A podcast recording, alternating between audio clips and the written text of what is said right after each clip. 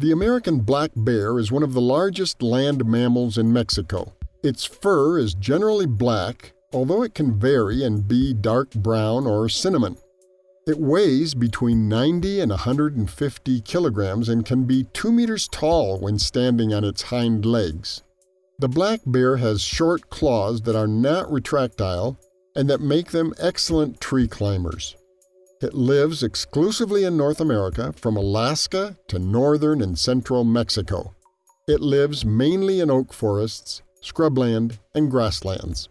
It feeds on berries, roots, acorns, prickly pear fruit, the so-called strawberry tree, and cultivated fruit, as well as insects, small vertebrates, and carrion. Its diet varies during the year depending on the availability of water.